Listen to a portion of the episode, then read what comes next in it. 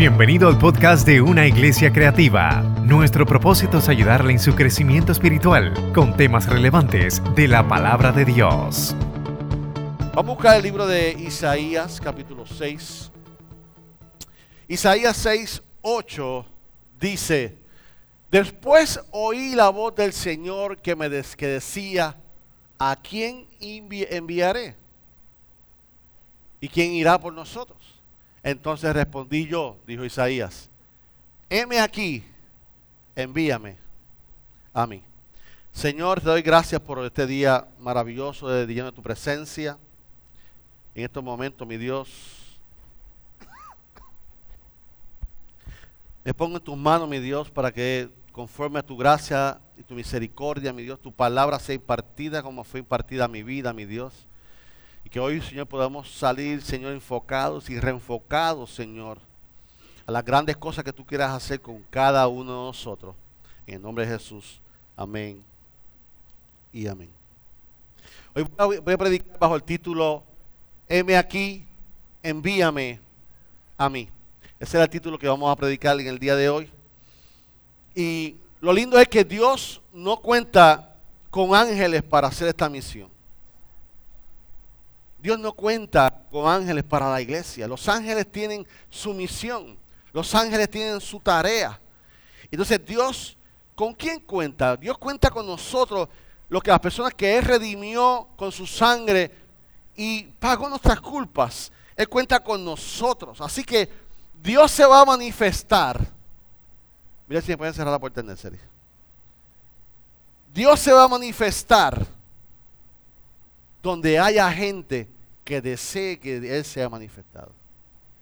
Dios se va a glorificar donde quiera que haya gente que quiera eh, expresar la salvación. Dios va a decir presente en cada uno de ustedes que desea ser usado por Dios. Si tú quieres que Dios, que, que tú ser usado de parte de Dios, Dios va, va a usarte.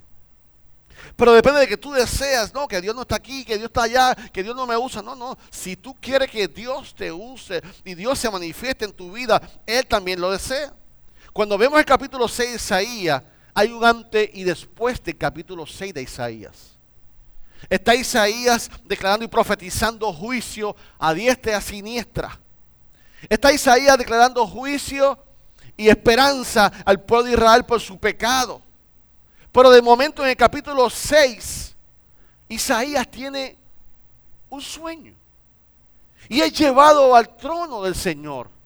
Y ve los ángeles, y ve los arcángeles, y ve esa gloria, y ve ese momento del bonito, de momento él se siente pecador, él se siente sucio, él se siente indigno. Y de momento ve a un ángel con un carbón encendido en sus manos que va hacia él aquí me mató este. Al revés. El ángel iba y le, y le puso el carbón sobre sus labios. ¿Y qué hizo con eso? Lo que hizo fue purificarlo de su culpa, purificar de sus pecados y lo limpió. Y vemos ese pasaje bíblico poderoso y del trono sale esa pregunta. Y la pregunta sale, ¿a quién enviaré? ¿A quién iré a enviarte mensaje al pueblo? Y Isaías respondió, heme aquí, envíame a mí. Isaías hizo un compromiso tras esa experiencia sobrenatural que cambió su vida. Isaías no fue el mismo de esa experiencia, luego de esa experiencia. Y así sucede contigo y conmigo. Tras que tenemos una experiencia con el Señor, tú y yo jamás somos los mismos. Por esta razón tenemos que buscar esa experiencia con el Señor. Por esta razón tú tienes que anhelar, tener una experiencia del Señor. ¿Cómo la tengo, pastor? Viniendo a culto oración. ¿Cómo lo obtengo? Separándote con Dios. ¿Cómo lo obtengo? Separándote del bien y del mal. ¿Cómo lo obtengo? Buscar los principios del reino. ¿Quién llevará la buena de salvación? ¿Quién llevará esta palabra? ¿A quién Dios quiere enviar a los enfermos? ¿A quién Dios quiere levantar a los caídos? ¿Quién podrá decir hoy, Señor, envíame a mí? Hoy es un reto para ti, para mí, para que tú puedas salir de aquí diciendo como el profeta Isaías, Señor, envíame a mí. Y es que Dios está buscando gente para su reino. Dios está buscando gente que llene las vacantes. Las vacantes son oportunidades que Dios tiene para que tú seas usado en gran manera. Y lo que sucede es que cuando la vacante llega, nos sentimos descualificados. Cuando llega una oportunidad, pastor, yo. No, chacho. No, no, no. Manda a Eni, manda a Wanda. Manda a Pastor Isaac. Porque es que Dios se quiere manifestar en alguien como tú. Dios desea usarte. Hay, hay, personas talentosas. Y hay personas que no son talentosas. Hay personas que con sus manos hacen cosas tremendas para Dios. Pero ¿sabes qué? Dios no está buscando gente talentosa. Dios no te mira así. Dios no busca gente talentosa. El talento no es un requisito para la obra de Dios. Podría ayudar, pero no es un requisito. No es un requisito para Dios. Dios no está buscando gente fuerte. Dios no está buscando gente sabia. Dios está buscando gente que simplemente, humildemente diga, Señor, déjeme aquí. Esto es lo que tengo. Y Dios quiere usarte, Dios quiere escogerte. Y Dios se manifiesta donde quiera que haya gente disponible. Por eso tú ves a esa gente sencilla y Dios las usa tan poderosas. Tú dices, Gachi, ¿cómo es eso? Porque no es por el talento. No es por el talento, no, es por lo mucho que tú sepas. No es por todo eso. Dios no te, quiere usar no solamente los domingos, Dios te quiere usar todos los días, en el trabajo, en la escuela, en la universidad, donde quiera usted, Dios te quiere usar, Dios se quiere manifestar donde quiera que haya gente para que tú no dependas del pastor, para que tú no dependas de los diáconos, para que tú no dependas de los ministros, del gobierno. No, no, no. El pastor es importante, los diáconos son importantes, los líderes son importantes. Pero eso no. Dios quiere usarte. Dios quiere usarte a ti. Y a veces se te va a enfermar el niño en tu casa.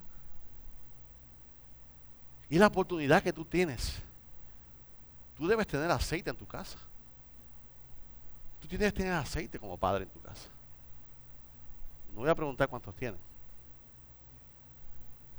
Pero cuando usted, es mi experiencia como padre, antes de ungirlos, antes de orar por, ellos, tú tienes que preguntar a tu hijo, a tu nieto, quien sea, ¿tú crees que Dios te puede sanar? Sí. Ya estás marcando su experiencia. La experiencia de él y estás poniendo tu postura como sacerdote de tu casa. El primero que debe orar, y eso lo hemos hablado, eres tú. Por eso Dios te quiere usar dentro del sencillo. Y Dios te quiere que tú se, que se manifieste en tu vida. Y Dios te va a usar para su gloria y gloria. No es asunto de títulos. No es asunto de postura. No es asunto de, de talento.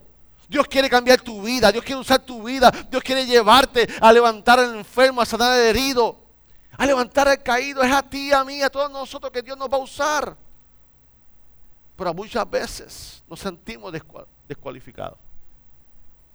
Desde el día que Jesús dijo, consumado es, nos dio la autoridad a nosotros a usar el nombre que es sobre todo nombre. ¿Cuál es? Jesucristo. No es en el nombre de David Nieves, no es en el nombre de Dinora, no es en el nombre tuyo. Yo vengo a ti en el nombre que es sobre todo nombre, por cuanto le dio autoridad en el cielo, en la tierra y debajo de la tierra. Te declaro sano en el nombre de Jesús. Porque no es lo que tú tienes, es lo que tú representas como hijo de Dios. Tú tienes beneficios como hijo de Dios y tienes que saber utilizarlo. Estas señales, dice la palabra de Dios, que seguirán a quién? A los que creen. Estas señales van a seguir, a seguir a los que creen. Por eso tú tienes que creer. Por eso tienes que decir a tu hijo, tú crees que Dios te puede sanar. Sí. Estas señales van a seguir a los que creen. El creer en su nombre es la clave, es la fe. La fe entonces toma acción en tu vida. La fe se convierte en cuerpo. La fe se convierte en palabra. La fe se toma una acción en tu boca. Y esas señales, dice la palabra de Dios, van a seguir a los que creen. A tu beneficio como hijo. Tú tienes toda autoridad a usar el nombre que es sobre todo nombre. Y Dios está buscando Alguien que diga, yo no sé mucho, yo no tengo muchos talentos, pero que le puede decir, Señor, heme aquí. Señor, cuenta conmigo. Cuenta conmigo, Señor. Entonces Dios está ahí.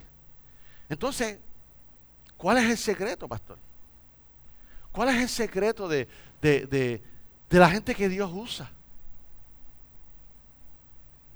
Ah, pastor, yo me acuerdo, otro día me estaba acordando, otro día estaba viendo a, a mi Raín Skilling en Radio Redentor.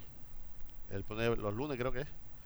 Y cuando yo veía a mi, a mi Skilling hablando, me acordaba al licenciado Rafael Torres Ortega. ¿Usted se acuerdan de esos tiempos? Los que somos de menudo para acá. Que Rafael Torres Ortega con su voz, hermanos, ya diga ya, y hacía así. Y mire, porque para aquel tiempo lo único que existía era Radio Redentor. No había Radio Vida, no había nada. Y la audiencia de licenciado Torres Ortega era tan y tan grande en la emisora que por eso se hizo. Y ese hombre, siendo abogado, prestigioso, lo dejó todo. Pues seguía Señor. Entonces, ¿cuál es la clave de la gente que Dios usa poderosamente? La clave del Evangelio, iglesia, se llama obediencia.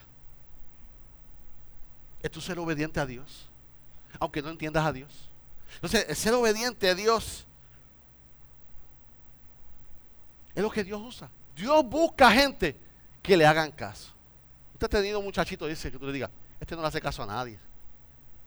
Este hijo mío no hace caso. Por eso te pasa lo que te pasa, porque tú no haces caso. ¿Verdad que sí? Usted no se lo dijeron a mí, a mí me lo dijeron un par de veces. Entonces Dios está buscando. Entonces, aquí vemos al rey David. Al rey David. Que hoy, 3500 años después, seguimos hablando del rey David. Que hoy seguimos creyendo en él. Los tiempos pasan y todavía se conoce como el mejor rey de Israel. Todavía se habla de él. Se habla de, la presencia que había de Dios en él. Se habla de la unción de él. Se le conoce como el dulce cantor de Israel. Se le habla de que Jesús viene de su descendencia. David. ¿Y cuál era la clave de David? ¿Cuál era la clave? ¿Por qué, por qué, David hizo que Dios se enamorara de David? Porque, ¿qué, ¿qué, hizo ese nene? ¿Qué hizo ese muchacho que Dios se enamorara de él? ¿Qué hizo tan, qué hizo David que, que hizo que el profeta Samuel, lo más grande de Israel, dijera, he aquí un joven conforme al corazón de Dios. Qué tronco de título, ni abogado, ni apóstol, ni pastor. Un hombre conforme al corazón. ¿Qué hizo David para merecerse ese título? ¿Qué hizo David para capturar la presencia de Dios? ¿Qué hizo David para, vencer al gigante Goliat? ¿Qué hizo David que como rey venció a todos reinados enemigos? ¿Qué hizo David para tener la misericordia de Dios siempre en su vida? ¿Qué hizo David para que Dios se enamorara de él? ¿Qué hizo David? ¿Qué nos dice la Biblia que hizo David? Hechos 13, 22. Quitado este. Les levantó por rey a David. A que le dio también testimonio diciendo, he hallado a David, hijo de Isaí varón conforme a mi corazón. La última parte que dice. Ahí está.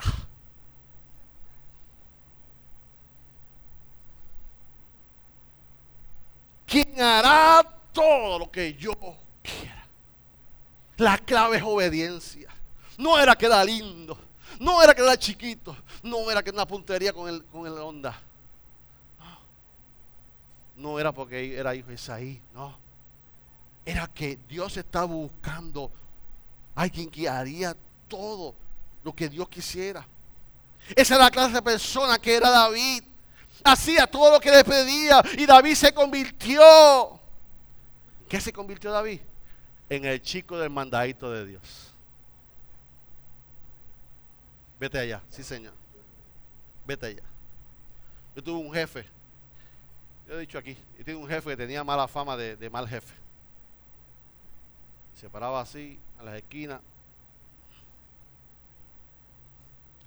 Y yo nuevo, tenía un año en la compañía, Me dice, ¿por qué usted no ha cerrado la puerta del avión? Ah, porque yo creía que no, ha terminado. Me dijo, le voy a enseñar algo. A usted no se, le, no se le paga por creer aquí. A usted se le paga por seguir instrucciones. Y esa ha sido mi clave toda mi vida. Sí, Señor. Y cuando tú haces trabajo porque el jefe te lo manda, vas a ser un buen empleado, nunca vas a tener problemas con los empleados. Porque a ti te pagan para qué? Para seguir instrucciones. Llevas allá, ven, y. Cuando usted te crea jefe, pues monta tu compañía.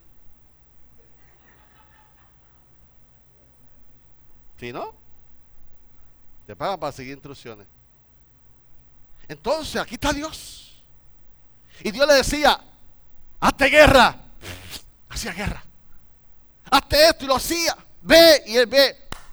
Sí, tranquilo, Bobby. Se quedaba tranquilo. Porque el, hombre era obediente y estaba quieto. Imagínense que, que, David fue tan poderoso por ser obediente de Dios que 3500 años más, yo fui a Israel hace poco y mira, dame las tres fotos, mamá. Voy allá y hay una ciudad que se llama la ciudad de David. Todavía, todavía, la segunda foto. Y voy a otro sitio ¿Y voy a qué? A tumba de David. Ya están, están allí todos. Y si usted vio el video mío, pues después vio que cantamos el himno afuera y eso fue la gloria de Dios. Que mi souvenir más preciado del viaje es la camisa esa hojita. Yo, no uso gorra, pero mira, esa sí me la puse. En ese viaje la única que desplazó de UIC fue esa gorra me regalaron. Porque yo estaba en la ciudad de David. Y me acordé que yo me llamaba David. Ay, Dios mío. Ay, Dios mío. Ay, Dios mío.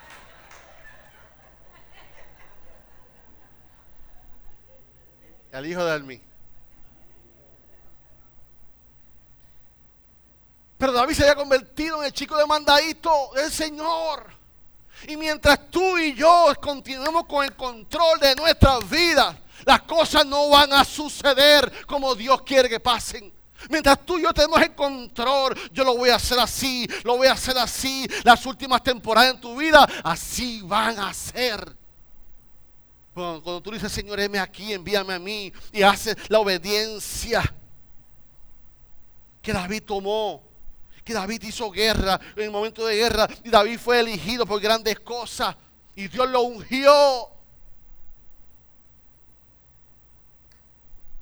¿Por qué el Señor se enamoró? ¿Por qué Dios se enamoró? Escogió a David. Porque iba a hacer lo que él dice. Ahora, esa, esa experiencia de obediencia vino porque, porque hubo una vacante del primer rey de Israel, Saúl. David fue rey para obedecer porque que estaba antes, Saúl, que fue, no había rey, Israel quería rey, usted quiere rey, vamos a buscar a un rey para ustedes. Y Saúl fue el primer rey puesto por Dios para Israel. Primero es Samuel esta, yo me acuerdo cuando yo tenía la edad, de Revolution, yo decía el viernes al, gobierno, que cuando yo leí la historia de Saúl por primera vez, jovencito, yo hice una película de esa, del llamado de Saúl tan poderoso y tan brutal que fue. Primera Samuel 9.2 decía, dice, y él tenía un hijo que se llamaba Saúl, joven, hermoso. Entre los hijos de Israel, mírete esto, entre los hijos de Israel no había otro más hermoso que él de hombro grande sobrepasaba cualquier pueblo. Chacho, las solteras dirían, ¡ay, santo Dios!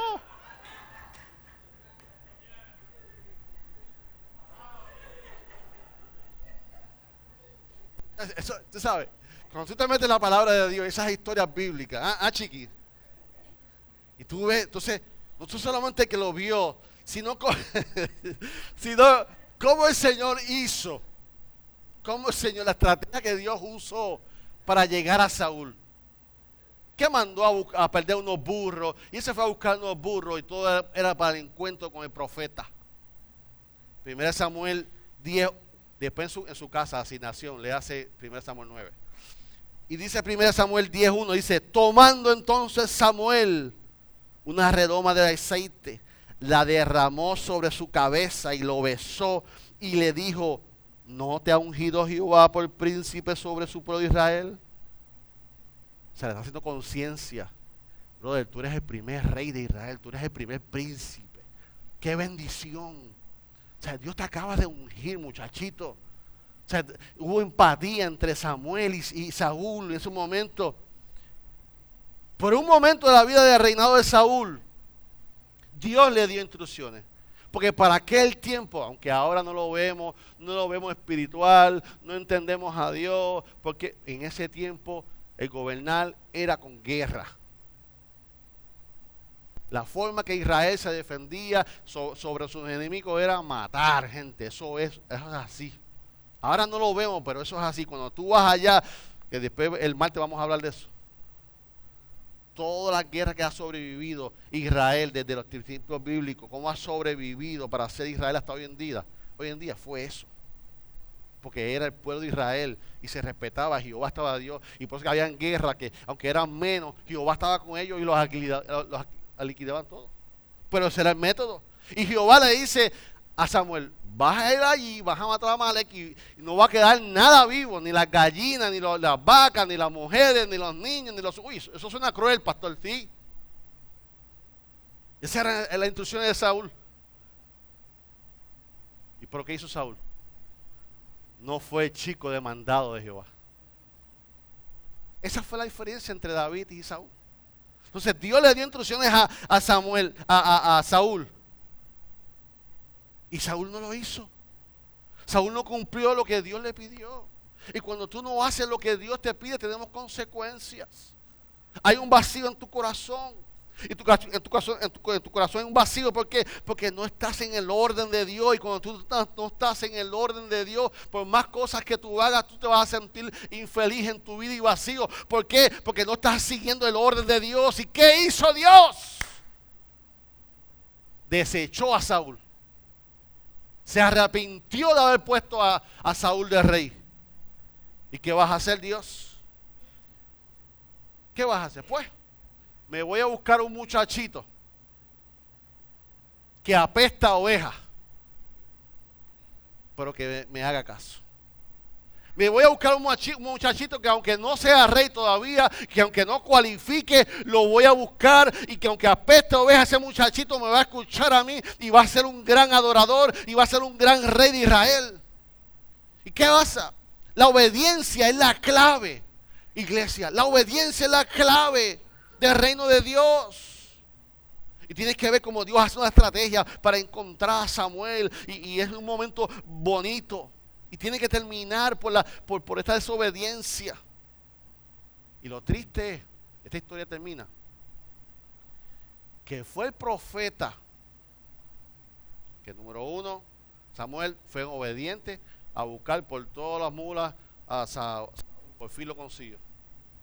Y Jehová le dice al profeta Samuel, ahora ves tú, profeta, que es el profeta de Dios, no tiene que hacer lo que Dios le mandó a hacer. Ahora ve tú y termina el trabajo de Saúl. Dice la palabra de Dios, estilo película, estilo que Saúl, que Samuel como profeta tuvo que matar al rey de Amalek. Tú sabes la carga que eso fue para el profeta, porque alguien desobedeció. Él tuvo que ensuciarse las manos siendo el, ungido y el escogido de Dios. Siendo el mensajero, la voz de Dios. Tener que terminar un trabajo porque un desobediente que Dios escogió no hizo su trabajo. Iglesia, no importa qué tiempo tú llevas en el Evangelio. No, importa qué tiempo de experiencia. No, no pastor, es que, es que tú no sabes cómo Dios me llamó. A mí se me pararon todos los pelos y caí en reposo. Eso, eso es, lindo, pero no, no, es relevante en estos momentos. Oh, pastor, pues tú no viste, el profeta me dijo esto. Sí, sí, sí, qué bueno. Te darán 20 profetas lo mismo. Y si no eres obediente a Dios, vendrán 20 más. Hasta que Dios le dé lo que te dio a ti, se lo va a dar a otro. Porque cuanto no obedeces. Y eso fue lo que pasó aquí. No, importa si tú seas, tú seas, el hijo del profeta, no, no, importa si eres el hijo del pastor, no importa si eres el hijo del diácono, no importa si eres músico. Si no eres obediente, no te vista que no vas. Cuando tú prendes lo que es la obediencia. Hoy Dios no está buscando científicos. Hoy Dios no está buscando talentos sabios, ricos, ni pobres, ni presidentes, ni políticos. Si lo eres, amén. Dios puede usar eso. Pero si no, yo quiero decirte en esta, esta mañana que Dios está buscando gente simple. Y me acuerdo de la, hija de Nica Acevedo, los que somos de, de, para atrás, que cantaba cariño, Dios usa gente simple no lo voy a cantar porque Pero Dios está buscando gente simple. Y es hoy el día que tú puedes decir, Señor, heme aquí. Posiblemente Dios te está motivando a unas áreas en tu vida. Ese David nos dio el ejemplo de obediencia. ¿Quién más nos dio el ejemplo de obediencia? Jesús. Jesús en toda gloria, en el trono. Tranquilo ahí tomando café con la Trinidad. Té, sí, ah, tranquilo. ¿Qué hizo por obediencia al Señor? Se hizo 100% hombre. Vivió 30 años sobre, eh, con nosotros, le creyó al Padre, obedeció al Padre. ¿Y qué pasó? A los 30 años fue bautizado por el Juan el Bautista. Y cuando fue bautizado, dice la palabra de Dios, que se abrió los cielos y se escuchó una voz que decía, este es mi Hijo amado, en cual tengo complacencia. Que, que ha un fuerte aplauso al Señor. El mismo Jesús, Hijo de Dios, fue obediente. ¿Y por qué se abrió el cielo? Por la obediencia de Jesús. Y para terminar, el bautismo del Espíritu Santo. ¡Pah! Fue lleno del Espíritu Santo y la paloma descendió. ¿Por qué? Porque fue obediente al Padre. Él le dijo al Padre, Padre, heme aquí, envíame a mí. Y hoy estamos tú y yo aquí salvos, sanos. Hoy tú y yo estamos aquí gracias a, lo que la, la obediencia de Jesús que hizo eso. Dios busca gente sencilla, como tú y yo, gente sencilla, ¿para qué hacer qué? Para hacer cosas grandes. Cuando tuve la historia de María Udones, una mujer sencilla, ministerio poderoso, porque no se trata de lo que tú tienes, se trata de lo que Dios tiene para ti lo que Dios va a usar. Dios va a hacer gente, eh, Dios va a coger gente sencilla para hacer cosas poderosas. Cogió a Moisés. Que el mismo Moisés reconocía que se le hacía difícil hablar.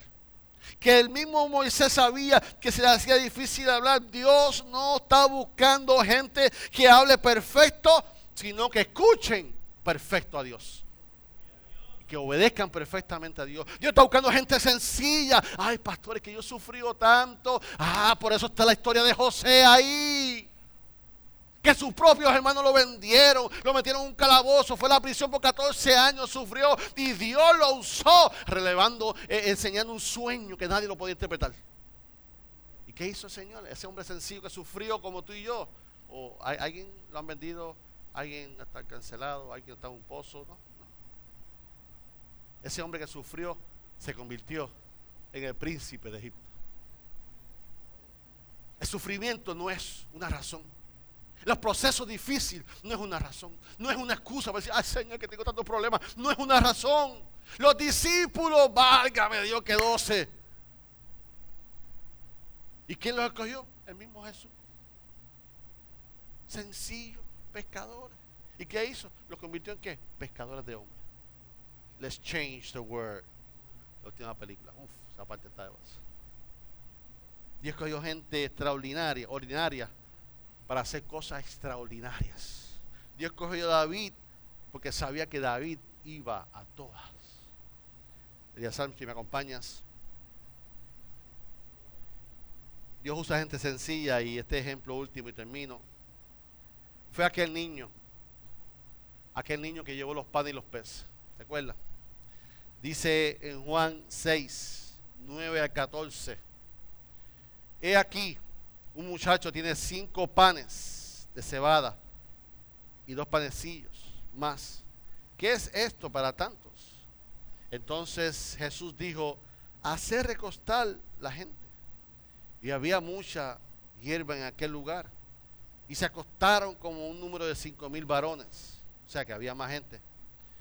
Y tomó Jesús aquellos panes y habiendo dado gracias los partió entre los discípulos y los discípulos entre los que estaban recostados, estaban recostados, así de los peces, cuanto querían. Y cuando se hubieron saciado, dijo a sus discípulos, recoged los pedazos que sobraron, porque no, para que no se pierda nada. Recogieron pues, llenaron doce, doce cestas de pedazos de los cinco panes de cebada que sobraron, que habían comido. Aquellos hombres entonces, viendo la señal que Jesús había hecho, dijeron, este verdaderamente es el profeta que había de venir al mundo. ¿Qué aprendemos de esta enseñanza? ¿Qué aprendemos de la sencillez que sobresalen de este contexto bíblico? Número uno, el muchacho fue obediente. Juan 6.9 dice, y aún este muchacho que tenía cinco panes y cebadas y dos pedacitos. ¿Qué es esto para tantos? O sea, el chico dio su merienda, que posiblemente se la dio su mamá. El chico dio su merienda. El chico dio su propia alimentación del día. El chico dio todo lo que tenía. El chico lo entregó todo. ¿Por qué? Por obediencia. Por obediencia. ¿Qué aprendemos aquí? Que entonces no solamente el chico fue obediente, sino que los discípulos fueron obedientes. Juan 6, 10. Entonces Jesús hace recostar a la gente y había mucha hierba en aquel lugar. Y se recostaron como El chico fue obediente. Los discípulos fueron obedientes. Ellos se habían preguntado, posiblemente se pudieron haber preguntado, ¿por qué no vamos a sentar? Porque eso no da para la gente. Pudieron haber dudado, como tú y yo, haber dudado de lo que Dios iba a hacer, si no quisieron.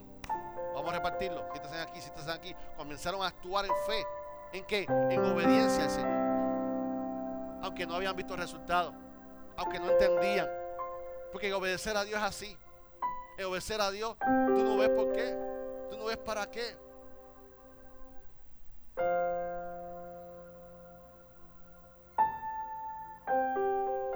obedecer a Dios no tiene sentido a veces.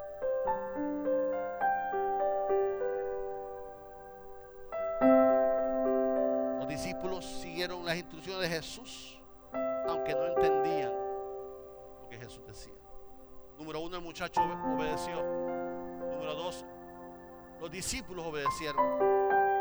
Número tres, esa obediencia trajo un resultado. Juan 6, 12, 13. Y cuando hubieran saciado, dijo a sus discípulos, recoged los pedazos que sobraron para que no se pierda nada. Recogieron pues y llenaron 12 cestas de pedazos de los cinco panes de cebada que sobraron a los que habían comido. O sea que la obediencia del muchacho, la obediencia de los discípulos trajo un beneficio extraordinario. El pueblo se sació pero también sobró para otro. Cuando obedecemos, hay resultados. Cuando obedecemos a Dios, tenemos beneficios. Y número cuarto y último, lo que podemos ver de este pasaje bíblico, que por el muchacho obedecer, por los discípulos obedecer, por ver físicamente el resultado y la sobra, entonces, ¿qué dijo la gente? Juan 6, 14. Aquellos hombres entonces vieron la señal de Jesús, que Jesús había hecho, y dijeron, este verdaderamente es el profeta que había de venir. Un resultado es que tu fe va a crecer. Tu fe va a crecer cuando tú veas el resultado de Dios. Tu fe va a crecer cuando tú decías que tú no creías, que no veías, que no querías. Lo voy a hacer en obediencia. Pero cuando tú lo haces, en obediencia a Dios, entonces tú dices, wow, wow, lo que Dios se planeaba con esto. Wow, lo que Dios tenía en mente. Yo no lo veía, no lo entendía. Así pasó con esta gente. No lo vieron, no lo entendieron, pero al obedecer el resultado, que aparte que sobró para todo el mundo, ¿qué hizo su fe? Creció. Este es el profeta. Este es el Mesías. Y creyeron él. Termino diciendo que hay poder en la obediencia.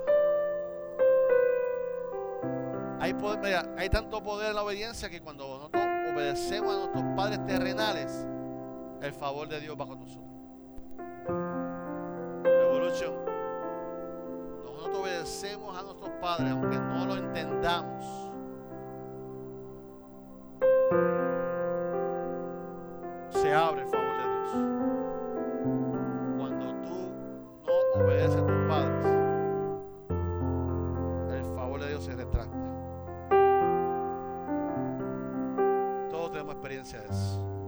Por ahí, Fran. Yo te lo dije. Es siempre el obedecer a Dios no tiene sentido. El obedecer a Dios veremos resultados que tú quieres. Porque cuando nosotros obedecemos a nuestros padres, nuestros padres nos lo decían porque nos amaban. Nuestros padres nos daban instrucciones porque saben lo mejor para nosotros, querían lo mejor para nosotros.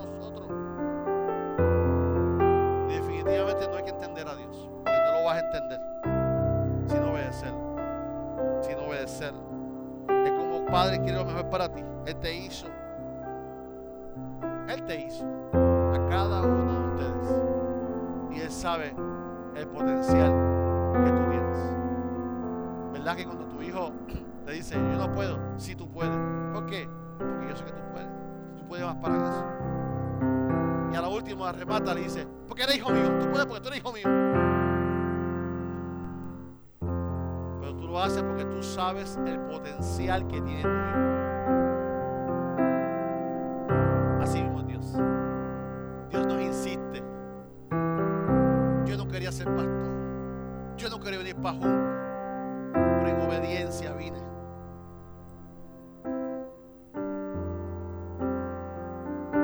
Qué fácil obedecer a Dios.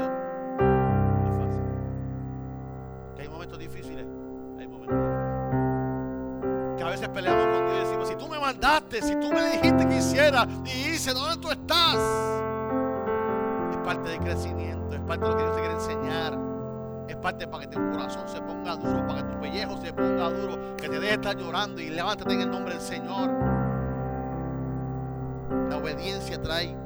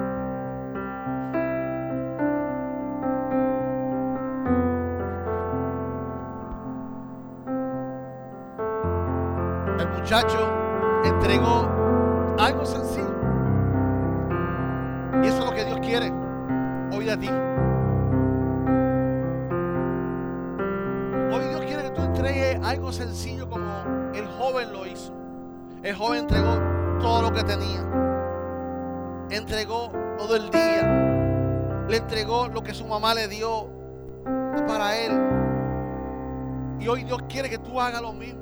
Hoy la invitación para ti es que tú entregues lo más sencillo que se llama tu corazón.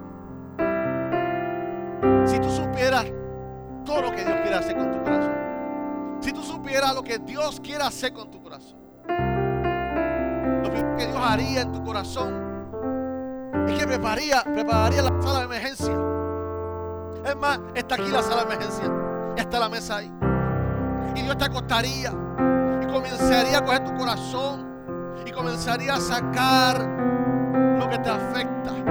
Comenzaría a operarte. Pues es un corazón sencillo, bendito. Sí, sí, sí. De eso se trata, de tu corazón sencillo. Porque ese corazón sencillo, Dios lo hizo para cosas grandes. Dios lo hizo con un potencial. Dios no hizo tu corazón para lo que tienes ahí. Dios tiene algo poderoso para ti. Pero te entrega, te toma a ti.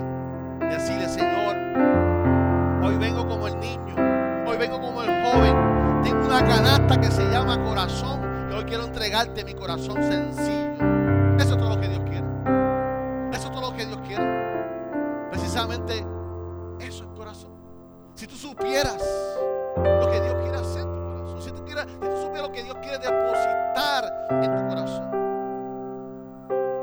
Dios tiene planes poderosos para cada uno de nosotros. ¿Qué tal si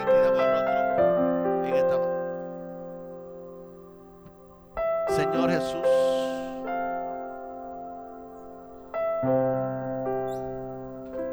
Gracias por tu palabra. Venimos como el profeta Isaías dijo, Señor, heme aquí, envíame a mí. Pero Padre, en estos momentos yo voy a abrir el altar. Para aquellos amigos que aún no han dado paso de fe, de invitarte a que tú seas el dueño de su corazón. Hoy yo abro el altar, mi Dios, para dar la oportunidad a aquellos amigos que nunca han dicho, Señor, no sé para qué, no sé con qué, no sé por qué, pero aquí estoy, Señor. Yo estoy bien como estoy. Señor, que hoy, Señor, tú puedas recibir un corazón obediente. Obediente como el de David. Obediente como el de Jesús. Obediente como el de Moisés, como el de José. Obediente como los discípulos. Obediente como el muchacho de los peces y los panes. Gracias por tu palabra, Señor. Hoy comenzamos un día, un nuevo año poderoso, Señor. Hoy presentaremos el liderato, mi Dios, que dijo, heme aquí, Señor. Pero, Señor, yo abro el altar ahora, para recibir a algún amigo, a algún hermano que quisiera darle su corazón y decir, yo quiero hoy, hoy me rindo Hoy le doy mi corazón al Señor. Hoy le digo, heme aquí al Señor. A ti, amigo que nos escuchas, hoy es un buen día. Enero. Enero. Ah, ese fue el mes que tembló la tierra. Ah, ese fue el mes que vino el meteorito de fuego. Yo decía, jaja, pero algo más importante. Ese fue el mes que yo le di el corazón, mi corazón al Señor. Más importante de eso, ese fue el mes que yo le di el corazón mío al Señor. Ese fue el mes que yo dije, heme aquí, envíame a mí. El altar está abierto. Si hubiera alguien que quisiera dar su corazón al Señor, mientras adoramos, te invito a adorar a Dios en el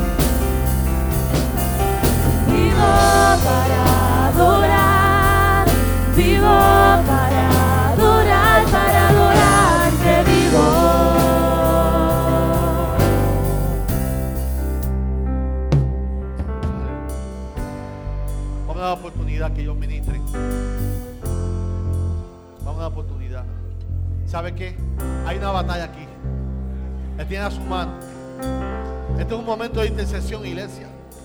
Este es un momento de batalla. Hay gente todavía sentada luchando si paso o no. Así que, ¿qué hace la iglesia? Batallar. ¿Qué hace la iglesia? Interceder. ¿Qué hace la iglesia? Decir Espíritu Santo, toma los corazones. Quiero decirte que aún hay espacio en el altar para ti. Aún hay espacio en el altar para ti. Aún hay espacio que tú le puedes decir, Señor, heme aquí. Envíame a mí. Señor, heme aquí. Envíame a mí, Señor. Oh, aleluya. Oh, Espíritu Santo de Dios. Espíritu Santo de Dios. Oh, Espíritu Santo. Orando la iglesia, orando la iglesia. Cierra tus ojos, cierra tus ojos. Cierra tus ojos, iglesia. Cierra tus ojos, iglesia. Cierra tus ojos, iglesia. Cierra tus ojos, iglesia. Y ahora, y ahora. Aleluya. Hay espacio para ti en el altar todavía. Hay espacio, se necesita oración, se necesita oración. Hay espacio para ti. Hay espacio. El Señor quiere operarte. El Señor está aquí con los brazos abiertos. ¿Qué le vas a entregar? Él solamente quiere tu corazón. Él solamente quiere tu corazón transformar. Transformar tu corazón. Que tú comiences un nuevo año en su presencia. Que tú comiences este nuevo año. Oh, diciendo, yo le dije, más poderoso que el meteorito, más poderoso que el terremoto, más poderoso que toda ansiedad.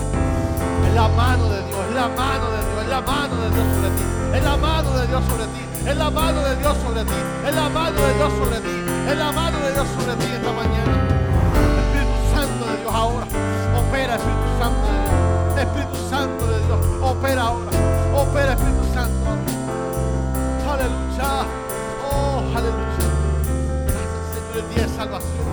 hoy es día de salvación, hoy es día de salvación. Que repitamos la oración de salvación. Que repitamos la oración de salvación. Oh, maravilloso, maravilloso. Este es el momento de que usted haga un pacto con Dios.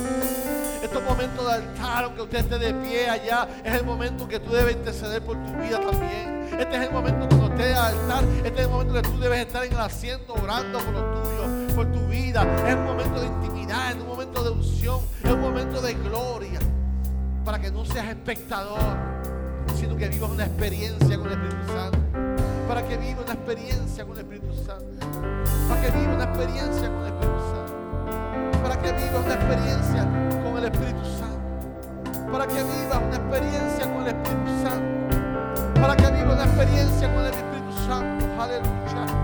Oh Señor, en ese abrazo está Dios. En ese abrazo está Dios. En ese abrazo sanador. En ese abrazo sanador está Dios. En ese abrazo sanador está Dios. Oh, aleluya. Heme aquí, Señor. Heme aquí,